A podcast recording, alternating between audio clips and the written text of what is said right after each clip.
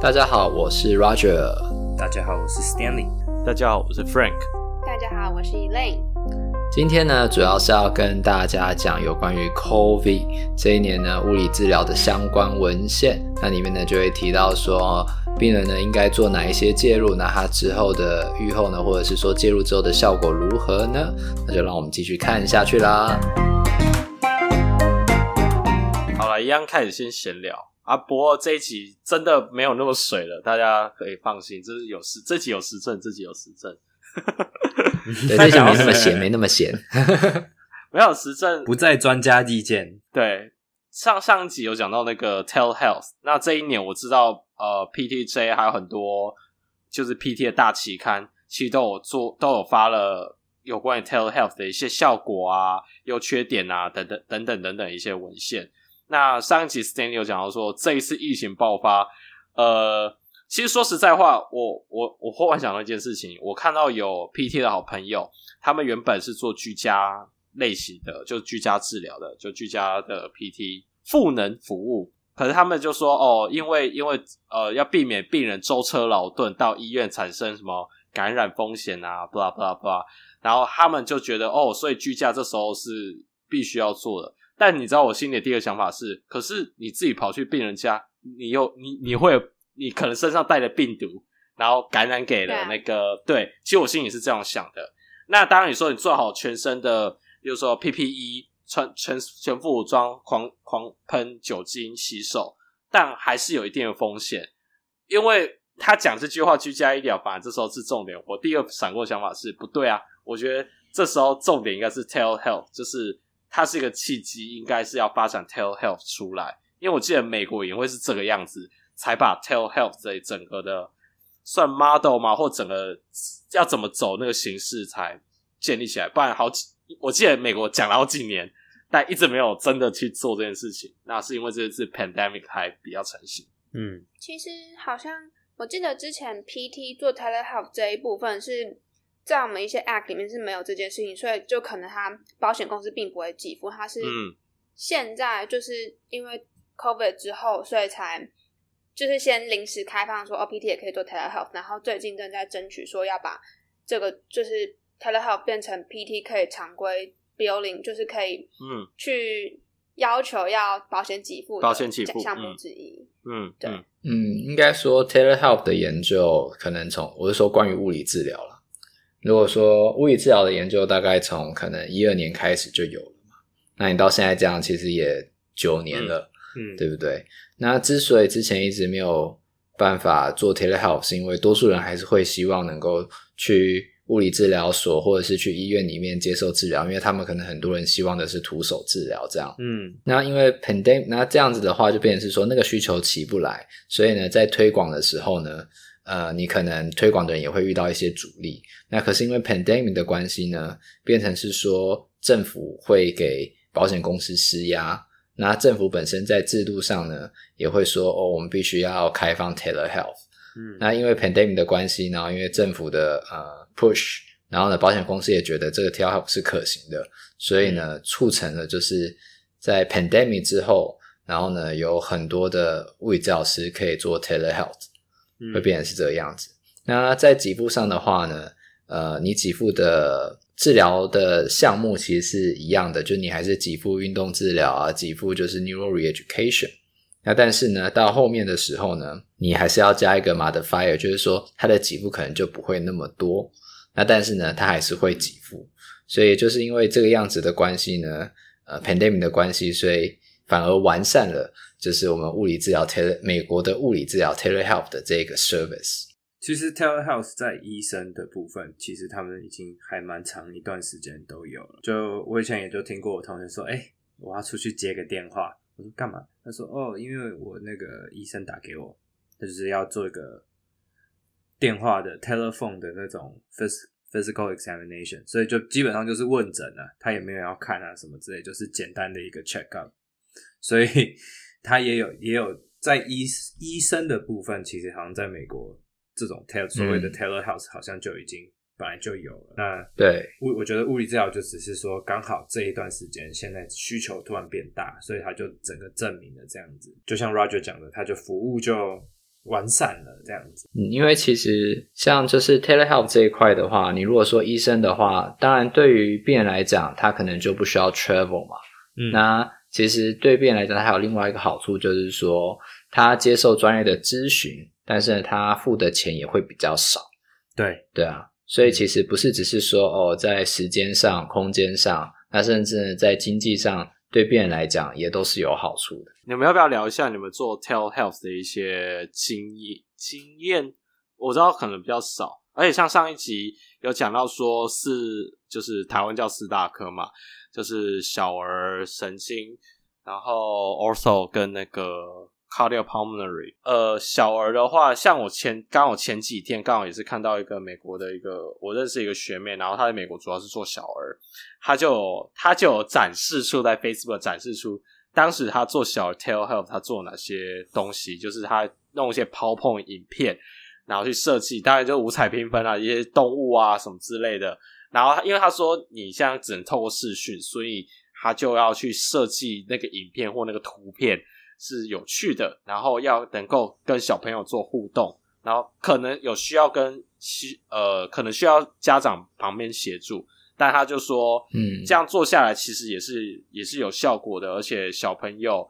当然有时候要考虑到小朋友认知啊什么什么之类的，但是他、嗯、他就有展现出来他做的一些东西，我觉得真的还蛮有趣的，因为我我是没想过，因为我的对小儿的想法就是要设计活动还有玩具，就实体的东西去带。那他现在就变成只有荧幕，但荧幕里面他可能说哦，呃，哪一个是动，就可能摆一大堆呃动物，里面可能掺杂了食物，他可能就问哦哪一个是动物，或是水里的水里才看得到的东西，就可能考验到认知，然后请他用手去指指那个东西，就练到他的 fine motor 之类的东西。我觉得就是哦，我从来没这样想过，但是是可以这样做的。那 also 的话。我不知道你们记不记得之前我跟你们看过，或我丢到我们的群组里面有一个 case study，在讲说 PT 也是可以靠 tell health，然后去找出 red flag，它其实 rotator cuff 已经断掉了，他就是请病人自己做 special test，然后所以他他这个也是 ortho 可以做到的事情，就是 ortho 在 somehow 在做呃最简单就是我们讲的运动嘛，你。可其实有时候我们用问诊的方式，有问的够仔细，八九不离十，你都应该猜得到他是发生什么事情。那假设说你这时候真的一定要做一些、嗯、呃 range of motion，就好轻易把手抬起来啊，或之类的，或一些简单的 special test，就他可以有办法自己做得到，然后问他的感觉，那你就可以更能够判断他到底有没有问题。那对对对，所以这是 ortho。至于上次 cardiopulmonary，嗯。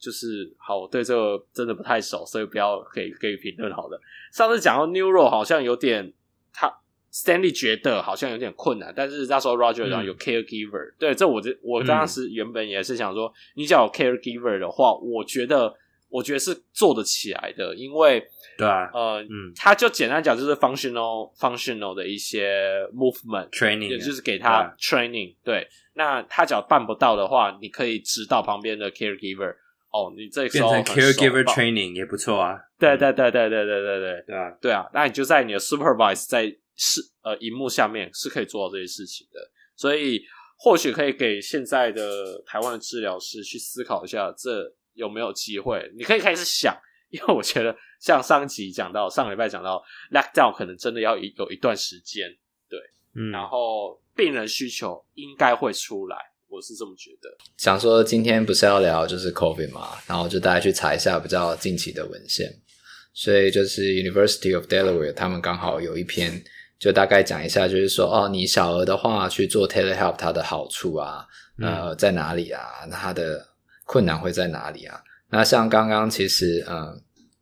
，Frank 都提到它好处的话呢，像是说呃，对于小孩子来讲的话，它还是可以靠呃图片嘛。然后呢，去做这些 fine motor 的训练。那在上一集的时候呢，Stan 还有说到啊，那病人可能不需要 travel 啊。那主要就是说，因为在这个过程之中，父母他们必须要陪着小孩去做完所有的训练，所以在 parent 这一块的话呢，他们的 skill 或者是 carry over 会比较好一点。也就是说，他们在治疗的治疗小孩的过程之中，他们会学习的比较快，这样。嗯、那另外呢，就是说，那他的困难的地方会在哪呢？像是说，如果 Frank 他对小儿比较不熟嘛，那或者是说刚开始要做小儿治疗的治疗师做远距的话，那他可能就没有这么多的媒介，他可以使用这样。那所以这是第一个困难的地方。那第二个困难的地方呢，就是说，呃，小孩子他有认知困难的时候，或者他认知嗯比较没有跟上的时候，那你训练的内容可能就会要花比较多的时间，或者是说你要花比较多的时间在训练父母怎么去引导这些小孩，所以这是另外一个困难的地方。那还有第三个就是说，呃，会需要花比较多的时间，那包含就是你治疗师本身为了要去准备这些材料，你就要花额外的时间。那还有一个就是说，父母呢，他们也要花额外的时间，可能要提早先帮小孩就是 set up 他的那个 environment，让小孩等一下训练的时候比较不会被干扰，或者是说等一下训练的时候才会有比较多的空间。嗯，那所以他们也建议说，在后期的话呢，呃，因为 telehealth 这一块的话，一定是可以持续进行下去的嘛，因为它有很多好处。那会希望就是说，呃，能够有越来越多的呃。媒介还有呢，就是呃资料或材料可以被建立起来，比如说哦 YouTube 影片啊，然后或者是说一些呃对父母来讲呢比较 user friendly 的呃评估工具呢，就是都可以在后期的研究建立起来。那这样到时候呢，Taylor Help 就不再是梦，会变成是这个样子。好，那接下来就来聊一下疫苗吧。对，疫苗大家应该都打了吧？就是在美国的三位朋友们，类似都都你刚才讲大家都打了吧？我觉得会激怒到台湾人，哦，激怒到台湾人了。这样台湾人还没有打，对啊，我是说我们这三个在美国录音的的朋友们，我觉得大家最想要知道的应该就是说，呃，副作用怎么样？对啊，你们讲一下你们打了哪一支哪一个牌子的，然后你们副作用、嗯嗯、就当时的状况怎样？我当初是打了 Pfizer 的，那他打完了，隔天我是辉瑞瑞辉辉辉瑞辉瑞 Pfizer 打完的隔当下没有什么感觉，就手酸酸的这样。然后隔天我有是隔天我去上班晚回家，这是第一剂。然后回家的晚上才开始觉得，哎，有点有点发烧，好像有点烧起来。因为我洗完澡就觉得手脚冰冷，想说奇怪，洗完澡还手脚冰冷，这怪怪的。然后我就去量了，然后发现，哎，小发烧，大概三十七点八，三十七点九。然后后来就决定吃一颗退烧药，然后吃了以后呢就没事了。然后隔两个礼拜以后打第二剂。我就想说，我第一季会这样，然后那时候其实有听说打第二季反应会比较强，所以我就隔天就决定请假，然后就先请好假了，然后隔天在家里睡觉，然后 睡到早上六七点的时候就醒来，因为我本来就六七点就会起床，然后其实就就还是生理时钟就起来了，然后起来了以后呢，我就就觉得想说，嗯，好像有点想，有点有点热的感觉，然后就还是量了一下，然后就又好像又烧了。嗯，所以我就赶快吃个早餐，然后吃药，然后中午就退烧了。所以其实 对我来说是就只是发烧。你那时候吃什么？吃什么药？就吃退烧药啊，Tylenol 之类的这种东西。OK，因为好像不同的退烧药，有些人觉得好像哪个比较有效，哪个比较不有效，不知道。嗯，对，因为我那个时候的退烧药是在台湾，其实是台湾的药，就是。啊，带过去的备用的，对对对，出国前前带的备用药，所以有退烧的东西，然后我就决定吃那个退烧药，这样子。嗯，我也是打 Pfizer，但我的我相对来说我的副作用没有那么大，就变成说，我其实第一季打完都只觉得手酸酸的而已，然后我第二季打的时候，我就觉得哦，好像预期就是我那时候预期可能那当天会比较不舒服，但其实当天也还好。然后是到了隔天之后，是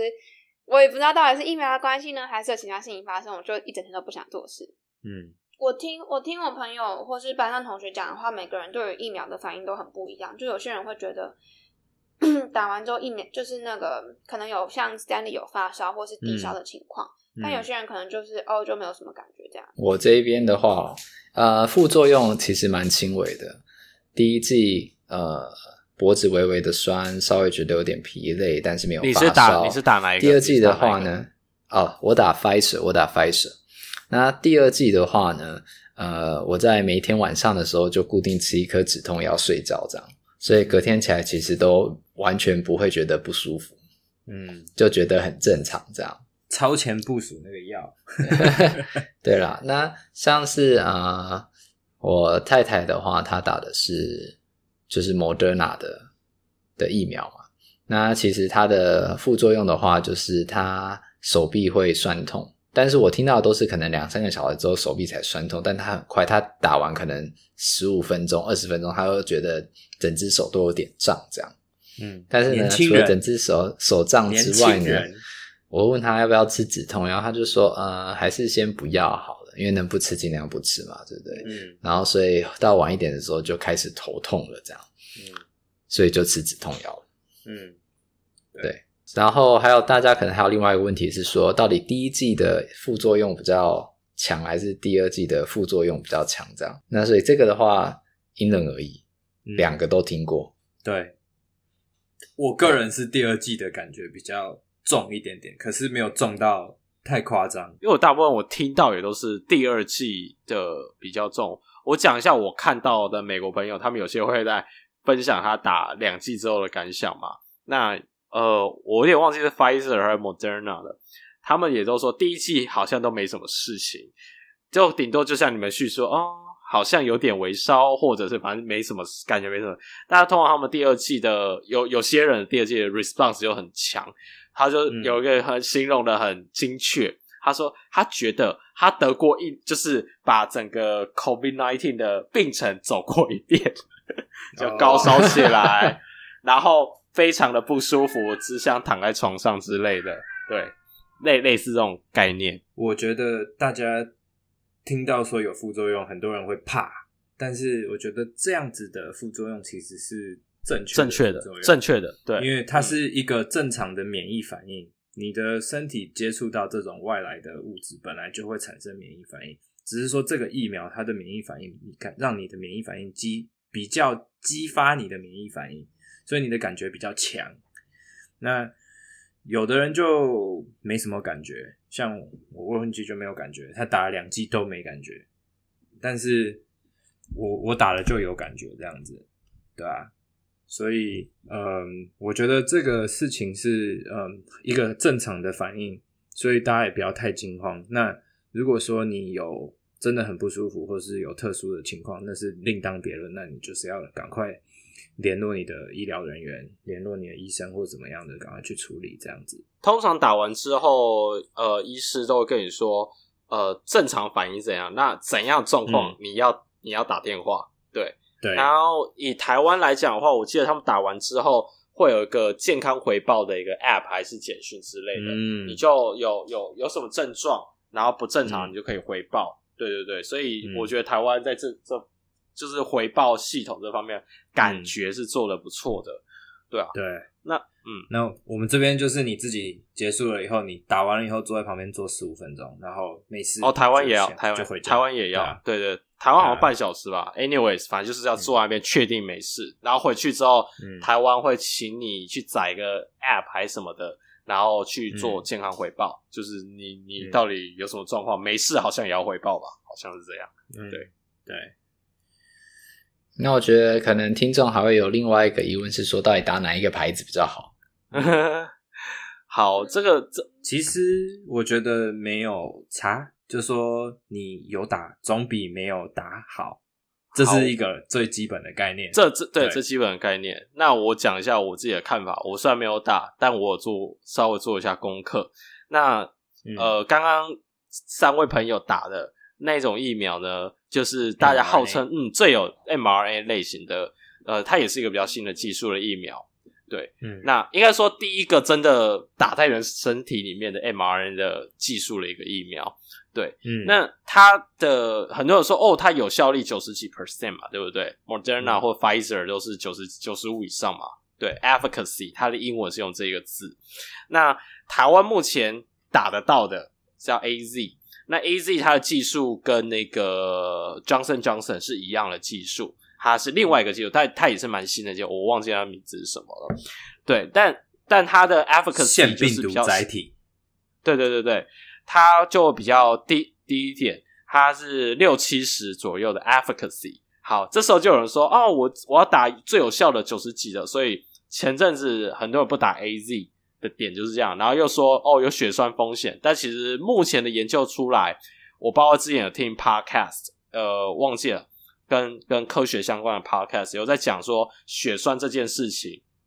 它里面的解释是说，目前没有很真的很直接的证据说。A Z 的疫苗就是 Johnson Johnson 或者是 A Z 这种类型的疫苗，跟血栓有直接的相关联性，有可能是打了之后，呃，就是它本来就容易有血栓，它只是疫苗引起，它跟这个疫苗是没有关联性的。对，那目前好像说亚洲人没有病例，有有血栓的都是欧美人士。对，这是个点，因为南韩已经打给我们示范过了，所以南韩完全没有这个病例。然后泰国也是打 A Z 吧，嗯、所以。A Z 他说血栓那个风险其实是非常非常非常低的，对。那再回到过再讲 advocacy，他就是做实验里面，呃，先讲我们打疫苗的目的是要结束这个 pandemic，那要怎么结束这 pandemic？就是你不想有人死掉或者是重症嘛，对不对？嗯。所以你假如是站在不要有人死掉，然后或者发生重症，只是顶多变得轻微的像小感冒、流感这个样子的感觉的话，那。你不管是哪种类型的，Pfizer，呃，就是辉瑞、瑞辉，然后 Moderna、莫德纳，那辉瑞、AZ、AZ，台湾就知道在叫 AZ，然后这种类型的疫苗，它都是 WHO 都是认可通过证实它是有效的。只要站在这个观点，他们俩是一样有效的东西。那那那个九十几跟六七十怎么来的？他是那时候做实验是分实验组跟控制组，他是看，嗯，过了一段时间。两组之间后来得到 COVID 的比例，然后去除的一个比例，嗯，所以意思就是说，你只要以看有没有感染的人数去比的话，的确，呃，以实验来看，Moderna、Pfizer 他们好像几乎不太可能得 COVID，但是，哎，我那时候看了一个影片在解释，然后科学家出来解释，呃，你不能这样比，因为他们收进来的病人不一样。收的时间不一样，他有说为，他有说有一种可能性是 Pfizer 跟 Moderna 他们在收案的那期间，刚好是美国疫情比较没那么严重的时候，刚好收进来病人，所以那时候代表大家比较不容易得 COVID。对，那 AZ Johnson Johnson 他们当时在做实验的时候，刚好是疫情爆发的时候，刚好整个指数型上升，代表那个时候一大堆人都得，所以他觉得。他科学家们都会觉得你这样去比 efficacy 有点没意义，因为一个那种状况之下，他就是比较容易得 COVID，对，所以他说他说那个数字可以参考，但不能说他就是 Moderna 或 Pfizer 就是比较好，对，大概是这个样子。那那那个最后结论几个呃那些呃科学家，然后一些做实验的一些专家都说，他们结论就是你只要是合格的。然后你打得到的疫苗就去打，对，因为打疫苗重点是以预防重症，不要死掉，顶多就像感冒这样子自己会好，嗯、这样才是重点，这个 pandemic 才会结束。嗯，而且你换个角度想的话，就算它的 efficacy 是呃六十几到七十啊，还是比零强得多。嗯，对啊，对不对？而且你说有些人可能会担心它的副作用啊，血栓啊什么的。那好吧，那那些人他们可能有一些就是 underlying 的 disease，但如果你是年轻人，然后你说哦，呃，还是我不要去打这样，那这样就说说不过去了嘛，嗯、对不对？对啊，所以还是会鼓励大家，就是如果有机会能打的话，就一定要去打，对，因为不要等它变异了之后，然后你才说你要去打，对啊，他们前前一阵子其实有一个，我有看到在美国这边也有一个一个讨论，就是呃，洋基队发生。就是有疫情爆发嘛，就有连续好像打了他们打了 Johnson Johnson 的疫苗，但是有七八个球员还是测出来阳性，就是确诊这样子。然后他们就说，可是这他们确诊，就算他们确诊了，可是这些人的表现是这七这八个球员里面有七个是轻症，就是都是咳嗽啊、感冒啊之类这种症症状，然后有一个是完全没有症状。所以他们就说，其实打了疫苗以后，其实还是有帮助啊。你看，就算他说 efficacy 是多少，七十趴、七十 percent、八十 percent，那代表说这个疫苗是有用的。所以打了以后是没有差别的，就不是说是是有差别，应该说是有差别，是有一个很大的差别，因为它是真的有保护力的。所以这些这七八个球员里面没有一个人是重症，所以觉得就是如果有疫苗有机会轮到你可以打，不用挑，就是有总比没有好。对，而且这些疫苗就像 Frank 讲，都是 WHO 核可的，然后是世界认可的疫苗，这样子有效的。那我觉得最后我们就来讲一下相关的一些实证的文献，还有一些经验的分享。相关的文献其实逐渐越来越多，但实际上你看到的东西，好像我觉得都还是很 general，呃，偏向是专家意见。那这边有几篇，呃，我觉得我们也会附在就是 reference 上面，大家可以自己去参考。那最最开始最开始的时候，有一篇是呃 WCPT 的 recommendation 的 CPG for 就是 COVID 的病人这样子，但是是二零二零，但是是去年三月的时候，对。但是是去年三月的文章，所以它里面其实有些内容都有点太早期了。就是疫情刚开始，大家对于 COVID 这个病毒最初初期的认知，所以我不太想要，我们不太想要讲太多关于这个里面对于 COVID 的的一些反，就是说后续的影响啊，或者什么之类，不想要透过这篇文章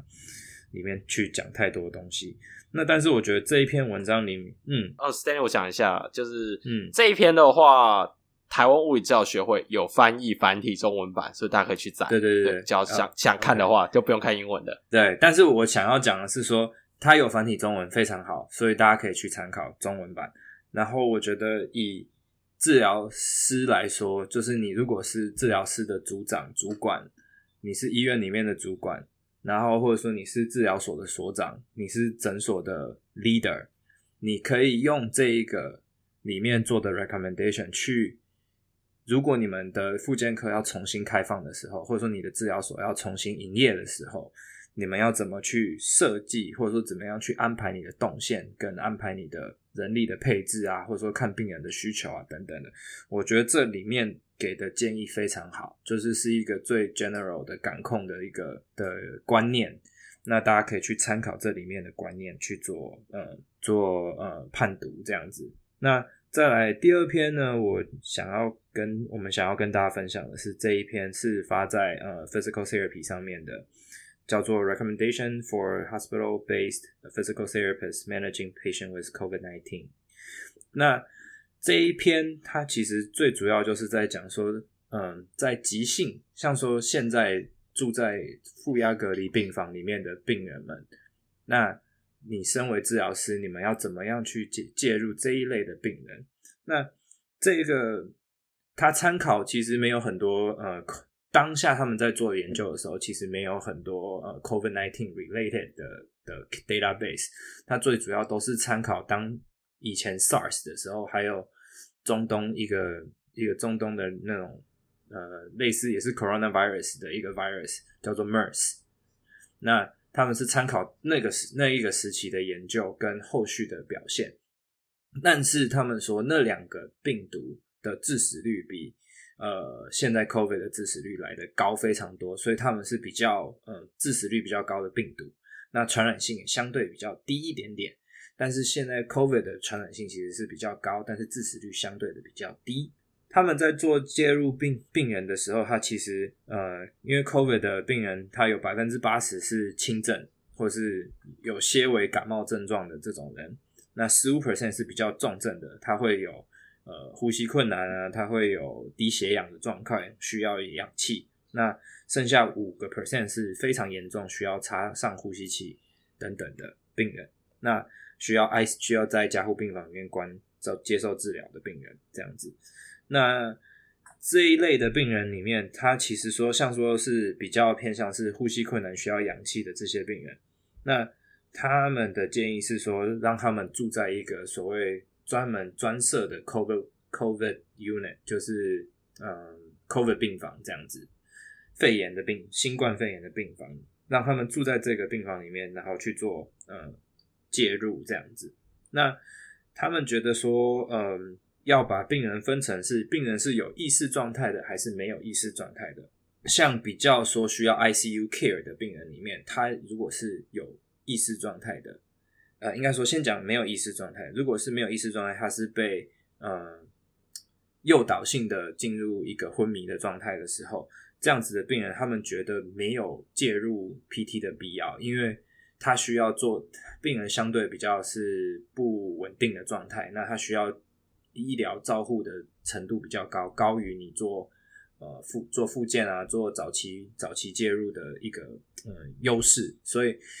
你去做他们没有意义。那这些病人就让他们先把所谓需要 medical medical attention 的部分做完，那做好了再再说。那再来呢，他也说，如果这些病人因为长期卧床，可能有关节挛缩的可能性，那可以护理师可以嗯 consult 就是咨询 PT 这样子。那再来，如果病人是有意识，像说他是在 COVID unit 里面的病人，那这种呃多跨领域的呃介入就是一个必要，像说 PT 啊、物物理治疗师啊、职能治疗师啊、语言治疗师啊等等的。因为如果这些病人是曾经有插管过的，那他们就会需要语言治疗师的介入，他们可能会有吞咽的问题，那他们可能会有构音的问题，那这些都是语言治疗师可以介入的。那物理治疗师跟职能职能治疗师的介入，主要就是让病人能够早期呃离开床，早期活呃确认他们的功能是没有问题的。然后那职能治疗师就是主要着重在日常生活，像说呃上厕所啊，呃穿衣服啊，甚至是后续比较高功能的部分，像说煮饭啊等等的。他们因为呃 COVID 的一些后遗症所影响到他们生活。功能上面的呃影响去做介入等等的，那在这一个时期的病人，其实对 PT 来说最重要就是大家心肺的时候都听过早期介入、早期下床、早期来、early mobilization、早期活动这样子的部分，这个单观念是一样的。那我也就 shout out to 嗯 Erica，就是我们的 西北的学姐，我西北的学姐，那她。他也曾经有治疗过，就是比较所谓急性，就是刚得 COVID 的，他在 COVID unit 上过班。那他说这些病人，他也就是他们就是要全身的 PPE 嘛。对于治疗师来说，你就是要做好全自己的自我保护。那他在介入这些病人的时候，就是能让他们做一些嗯，他们能够承受的运动，像说你如果只能在床里面做运动，他就做床床里面的运动。那如果病人能够坐起来，那那能坐在旁边做运动，那同时你就是要监测他的呃呃 vital sign，就像说呃心跳啊、血氧啊、血压啊等等的。那如果病人能够站起来走一个短距离，那病人就可以站站起来活动这样子。所以你还是要依病人的状况去做判读。那你就是用你自己本身心肺的姿势去去介入病人这样子。那这一篇它其实大概讲的就是这样。那它有它这个里面有几个不错的表格，像说它有告诉你说什么样对于病人来说是 flag，那 heart rate 应该是要多少，或者说他有曾经有嗯有 cardiac arrest，或者是他有 cardiac ischemia 这种这种状况的时候，那你要怎么是不是这个病人是不是适合你看，或者说。心跳啊、血压、血氧啊、呼吸频率啊等等的，或者说他呼吸器的数值，这一个表格我觉得他整理的非常好，所以大家如果有兴趣的话，可以回头参考这个嗯这个图表，在这篇文献里面。那我觉得我就接下来讲下一个文献。那下一个文献它其实最着主要着重在的是呃 post COVID 的 patient，就是说病人已经。曾经确诊过，但是他确诊完以后，他已经可能二采阳阴性，就是阴性两两次的测验有了，然后离开那个病房，他但是他还需要嗯、物理治疗的介入的部分的时候，英文叫做 COVID survivor 啦，就是说他已经他是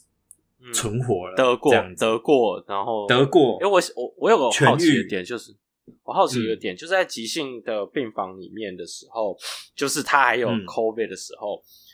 在处理，因为我刚才听起来感觉处理的方式就还蛮像跟一般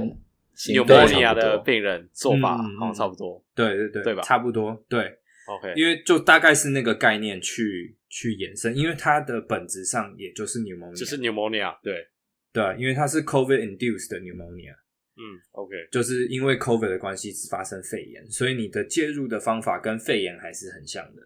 大家的 survivor 跟一般 pneumonia 过后的病人有什么不一样吗？就是有什么特别一点？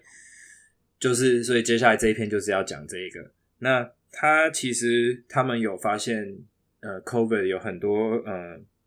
comorbidities，就是共病症。如果你本身 underlying 的共病症其实有很多的时候。是比较有可能衍生为重症的，像说你本身有三高啊、高血压、高血脂、呃、高血糖、糖尿病这样子的人，或者说你本身是肥胖的，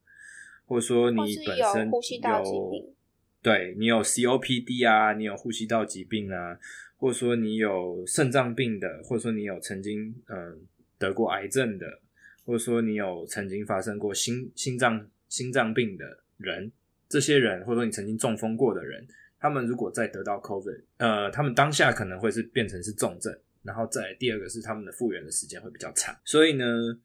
他这边就有讲了一些，呃，可能因为严重的 COVID 的症状造成的 complication，就是呃后遗症这样子。那第一个最主要提到就是说，因为呃你长期卧床嘛，你很多时间都没有办法活动，那你也可能没有力气活动。就造成你有一个这种所谓叫做 critical illness polyneuropathy，就是嗯，我不知道中文要怎么翻，就是严重疾病下造成的多发性多发性神经神经的病变。对对对，那他说有大概有住在 ICU 的病人有四十六 percent 的人有一个统计的结果啦，就说如果是住在 ICU，因为 COVID 的关系，有四十六 percent 的人有这个状况，那。他们说，然后再来，不然就是他也有可能是 critical illness 的 myopathy，就是是肌肉的病变。所以这个这个也有四十八到九十六 percent 的人，因为你长期卧床，你不动，你肌肉本来就会萎缩。大家应该都在上课的时候都有听过，你如果卧床三天，你的肌肉会流失什么六六十七十 percent 之类的这种这种统计解数字嘛。那很明显的就是 critical illness myopathy。那你这些人呢？他经过这一段时间，他一定是非常的 deconditioning。大家上心肺应该都听过这些字，就是呃 deconditioning 的中文是什么？失能吗？还是呃退失能？哎，反正我不太会翻，就是就就先顶我也不会翻，就是他的心肺功能变得比较差，就这样。对，好，那。所以就变成你需要 reconditioning，就是你要把他的 strength，你要把他的肌力跟肌耐力都找回来，这样子。那对于这样子的病人，其实我们在介入的时候，嗯，你听到这边，你应如果你呃有基本的 PT 的知识，你应该知道怎么去介入这些病人，就是你要渐进式的让病人重新呃回到他可以做的功能，像说嗯。能不能上下床，能不能转位，能不能起起身走路等等的，这些是一定要做的。那再来肌力训练、肌耐力的训练，然后同时要监测血氧、心跳、血压等等的，这样子去介入。那我个人呃有一些介入这些病人的经验。那其实后面他还有提到说，COVID 也有造成嗯心脏方面的一些影响。那就说。去，它会去也也影响到你心脏的表现啊，心脏的能力啊，可能甚至会造成呃，嗯、间接的造成一些呃，congestive heart failure 啊，或者说慢性的心脏衰竭等等的可能性。这个是研究有一直在呃 follow up 的部分。那再来，他这篇研究里面有提到说，他的 presentation 就是说病人有心脏问题的表现，可能像说呃，心率不整啊。然后或者说他心脏的呃供给比较没有这么足够啊，或者说他的呃射出率，就是你心跳打出来的每一分钟打出来的量就会有下降的状况，然后或者说他的那个 troponin 会会有提高的状况。那 troponin 提高之前，我记得好久好久以前我们曾经讲过一次 COVID，Roger 有提到说，呃 troponin 提高的原因是因为他的血变得比较浓，然后。因为血比较浓的关系，所以有可能造成血栓啊。就说那时候就在发现说，哎，好像因为 COVID 让血比较浓，就血栓的比例就比较高。我记得是我们在讲 anticoagulant 的时候提到的。对啊，血栓啊，不是 troponin，但是血栓，血栓。对，但是 troponin 是会造成血栓，但是 troponin 是一个 monitor 血呃血液浓度的一个一个数值，这样子。对。然后，哎、欸，我想说 troponin 是看心肌有没有受损的数值。哦哦哦，对对对对对对，心肌有没有受损的数值。嗯。然后，哎，你之前讲的是 INR 是不是？INR 啊，INR 也是，还有一个叫做 D-dimer。那时候其实后来发现很多 COVID 的病人都有很高很高的 D-dimer，哦，是 D-dimer，我我搞错了，对。对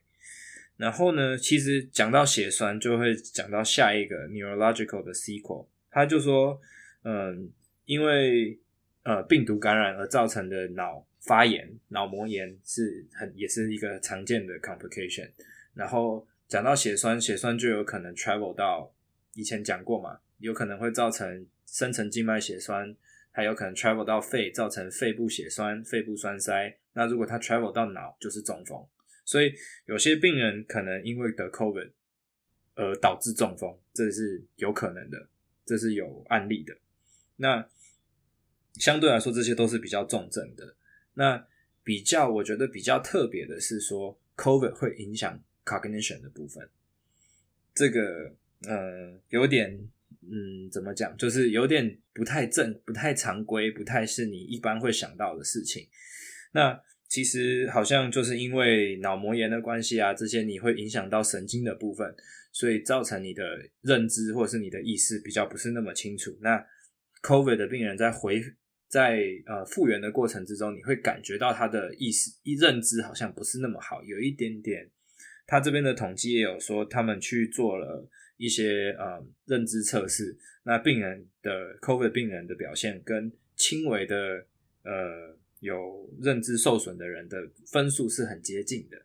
他们去比照那个那个 norm，就是去比照那个常规这样子，常模，常模去比，然后比起来，哎，好像他们是有一点接近，就是轻微认知受损的一个数字这样子。所以那其实嗯。呃很多呃，听过一些得过 COVID 的人，他们说他们也有一个叫做 brain fog 的感觉，就是你的脑袋感觉脑雾，很脑雾，脑雾，就是你觉得呃，好像一认知不是很清楚啊，或者觉得说常常觉得说，哎，我会我会很想要放空，或者说我会觉得不知道我在干嘛的那种感觉。嗯，对，所以这个可能就是因为这个病毒它的一个特殊的表现，去影响到你脑袋的反应，这样子等等的，那。我觉得，嗯，总归来讲，我就用我自己，呃，在临床上遇到的一些病人的例子来来说好了。就因为最最近的，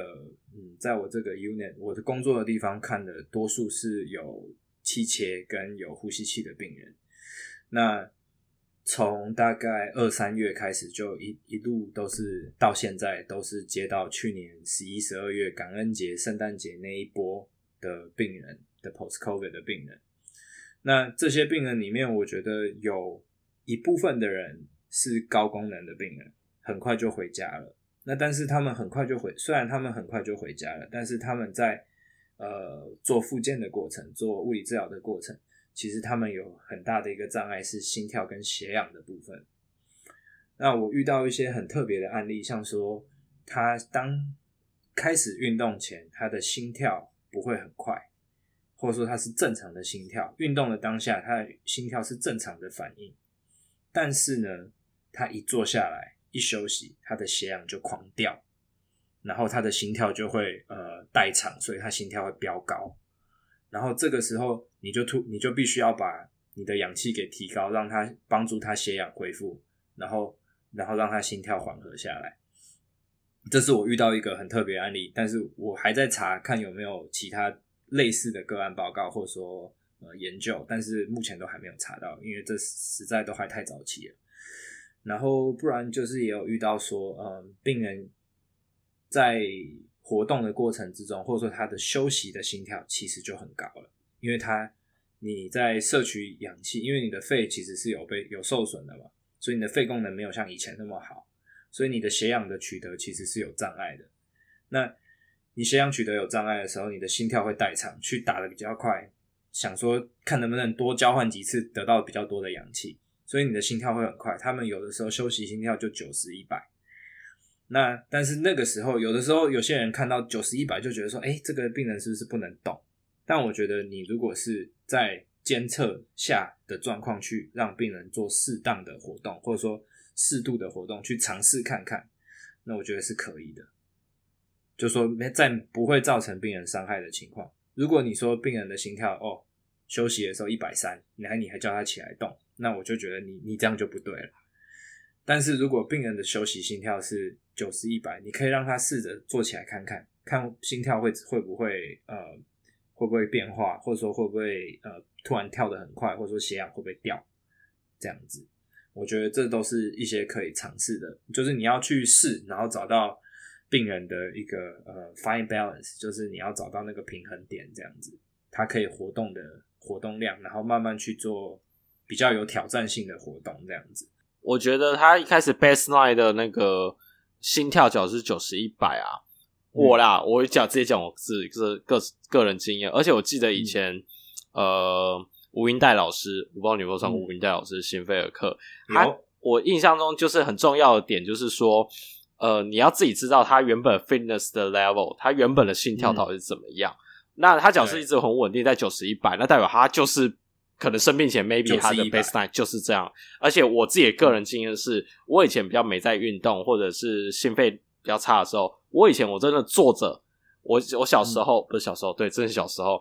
我我同学不是互量心跳，或者以前上心肺课一定要量心跳啊。我就是在九十一百，就我没干嘛，maybe 可能比较紧张吧。我知道我背量，嗯，但是就是很容易是在那个数字。那我后来我后来比较有规律的运动，然后整个那个 card cardio 整个心肺耐力都起来之后，嗯，然后包括我自己在戴 Apple Watch，我自己在看，我就是可以很精确监测到，OK，我整个的。Baseline 的 heart rate 都是已经变成七十八十，就是比较像是一般人的那种状况，嗯、对吧、啊？所以对，对，所以就当然一百三、一百五，哦，这一定是不太对的。对对对，所以大家可以去看一下他的那个 baseline、嗯、或者他本来的状况是怎样，才去对做一个依据或判断。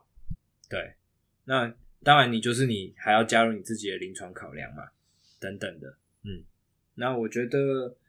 呃，我也有看到比较重症的这些病人，就真的嗯，脱离呼吸器有困难啊，像说他可能是因为 COVID 导致的呃比较严重的肺嗯肺部纤维化这一类的病人，其实他们就真的很辛苦，他们连呃要放上呼呃在呼吸器上其实是可以讲话的，那有一个有一个 valve 叫做一个阀叫做。中文我就直接把它翻叫做说话阀，英文叫做 Pacemaker valve。那你要把这个 Pacemaker valve 放上去的时候，其实嗯，他们也会就会有，就对病人来说，其实就是一个比较大的负荷。那他们就会有没有办法负担的状况，像说血氧会掉啊，心跳会飙啊这样子。那我觉得还有一个要注意的状况是，病人有的时候心跳突然都很高。在活动的时候，他可能你会觉得说，哦，他平常是九十一百，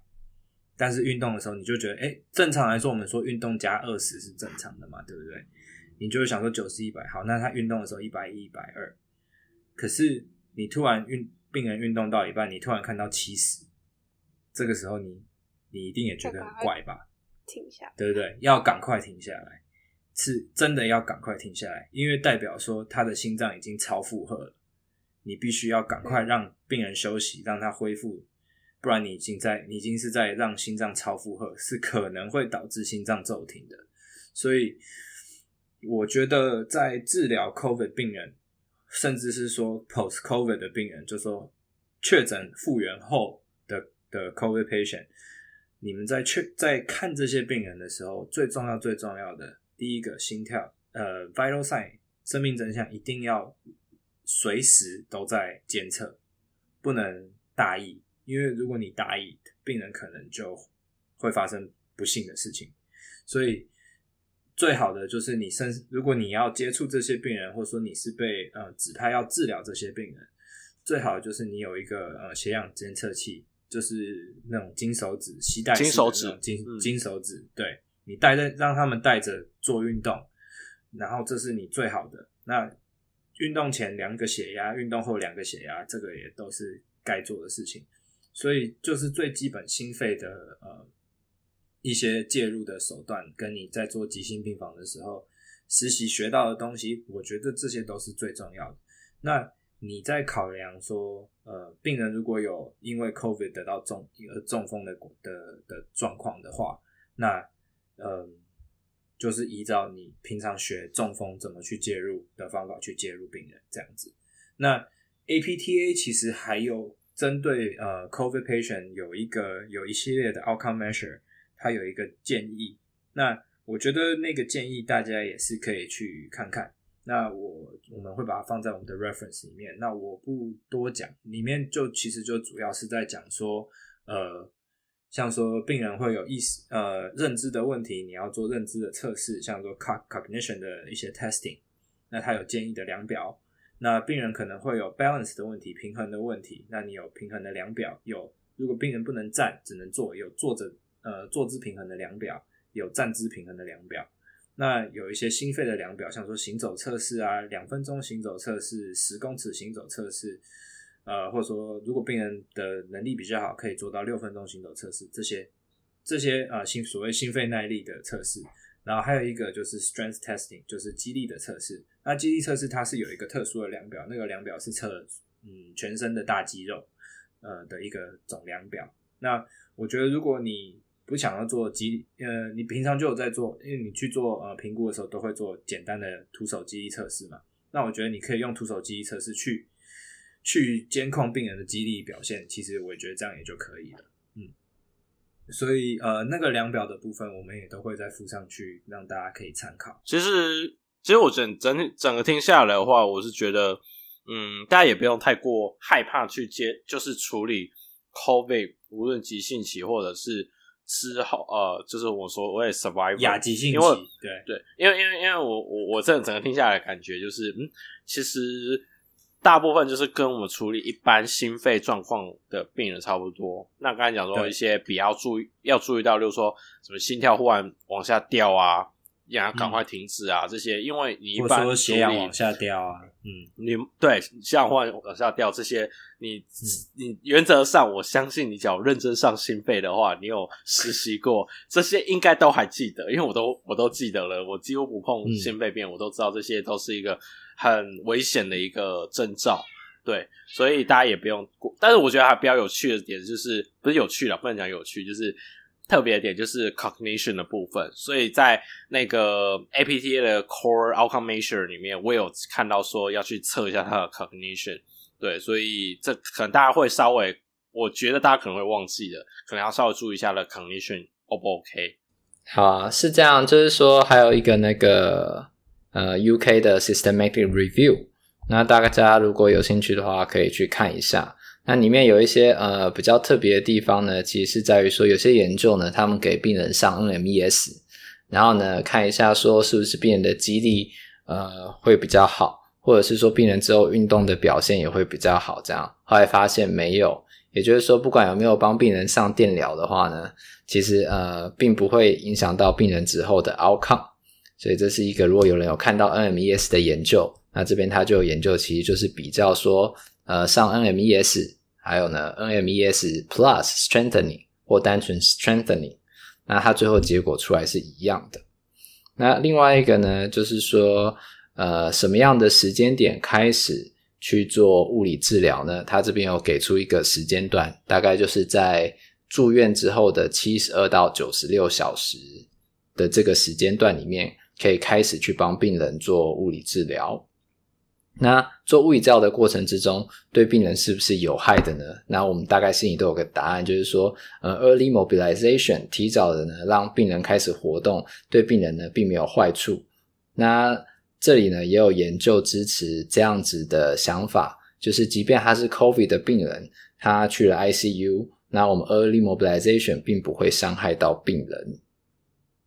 那另外还有一个就是说呢，呃，不要小看治疗师自己本身的能量。因为呢，在一些呃品质性的研究里面，他有提到说，病人其实把治疗师当做一个呃 partner，然后或者是说呢，他说当做一个就是所谓的。Trusted advocate，也就是说，当今天你跟病人在相处的时候呢，其实你是可以重新给他就是对生命的希望的，因为他们有说到，其实他们在 ICU 的时候呢，得重症的时候啊，或者被插管的时候，上呼吸器的时候，他们都重新思考了一次人生，然后觉得人生没有希望了这样。但是因为就是治疗师开始跟他们相处，介入鼓励他们。然后带他们去活动，然后反而让他们重新或重拾这个就是呃对生命的热忱，然后或者呢是呃对生活的这个希望。那所以就是各位治疗师也不要小看自己。对，呃，不是症状，是被口水呛到。现在干咳都很敏感。对对对对对。那因为呢，像。还有一些病人啊，多数的 COVID 病人在呃生病之后呢，他们可能还会有一些就是 malnutrition 的问题，他们会有一些营养失衡，所以这一篇 systematic review 也建议呃在出院之后，也就是 post COVID 之后呢，要注意就是补充营养，那这对他们的后面的恢复也都很重要。那有关于这一篇的补充就到这里啦。嗯，我觉得就是听完 Roger 这个我。个人的感觉是，我觉得，嗯，有一个很重要的点是跨领域介入，那是一个团队介入的模式，那不再是说哦，PT 就是 PT 在做 PT 的事情这样子，是你要 PT 要去考虑，嗯，像说 OT 在做什么，ST 在做什么，然后大家要互相讨论，然后呃，Nursing 护理师他们在做什么，那。你要也要去讨论，医师在做什么，也是要去讨论。所以我觉得，针对 COVID 的病人，就是在不管你是其实应用到新新形态的治疗介入的呃模式，嗯、在医院里面的病人其实都是要这样子去思考的，对。所以我觉得，嗯，大家以后在介入病人的时候，可以多思考一些问题，不是只在意说哦，我们 PT，哦、我们 PT 做的这个面向。我到底要怎么帮助这些病人？其实有些事情是除了你以外，别人也需要别人的帮忙的。嗯，好，那今天的节目就到这了，那我们下次见喽。啊对啊，拜拜，拜拜，大家注意安全，拜拜。如果喜欢我们的 Podcast，欢迎到 Apple Podcast、Google Podcast、Spotify。及 YouTube 上订阅，也可以到 Facebook 和 Instagram 上追踪突破物理治疗。我们是突破 PT，我们下次见。